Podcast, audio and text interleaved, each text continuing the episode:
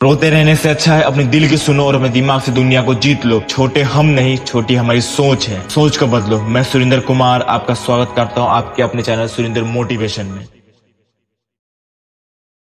कितने लोगों का मानना है कि जो वो जो काम करना चाहते हैं, वो काम अच्छे से और जल्दी हो जाता है तो वो बोलते हैं, वाह, आज मैं कितना लक्की हूँ कि ये मेरा काम जल्दी और अच्छे से हो गया।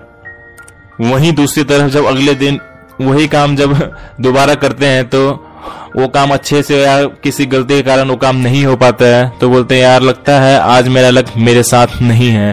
तो फ्रेंड्स ये थी एक नॉर्मल और कंफर्ट जोन वाले इंसान की बात। वहीं दूसरी तरफ़, जब एक छोटा सा इंसान अपने कंफर्ट जोन को तोड़ के बाहर निकलना चाहता है, तब वो अपनी किस्मत को दोष नहीं देता। वो निरंतर अपने गोल को पूरा करने के लिए प्रयास करता रहता है। क्योंकि उसे अच्छे से पता, अगर लाइफ में कुछ बड़ा करना है तो उसके लिए रास्ते में कई तकलीफ़ आएँगे कई प्रॉब्लम्स आएँगे कई फेलियर्स आएँगे, लेकिन जीतता वही है जो आखिर तक मेहनत करता है, ना कि वो जीतता है जो किस्मत के भरोसे बैठे रहता है और किस्मत के भरोसे बैठे रहने से कुछ मिलता भी नहीं है। किस्मत किसी को कुछ नहीं देता देता है तो सिर्फ़ इंतज़ार इंतज़ार और सिर्फ़ इंतज़ार। जो लोग मेहनत नहीं करना चाहते, किस्मत भी सिर्फ़ उन्हीं को देती है, इंतज़ार इंतज़ार और सिर्फ़ इंतज़ार। और इंतज़ार करते करते वो लोग इस दुनिया से चले जाते हैं।